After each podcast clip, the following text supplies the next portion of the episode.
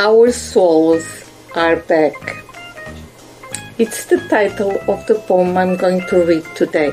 This poem is included in Poetic Animals, my first book, only in Portuguese for now.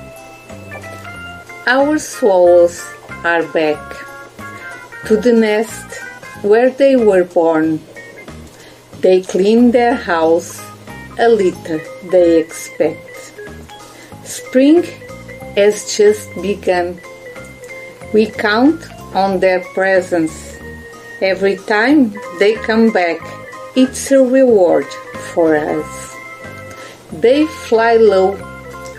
At our door, some pixie, but also a lot of joy that exceeds the value of money. When the summer ends, they return to live. One day, maybe they'll come back. This nest we will never destroy.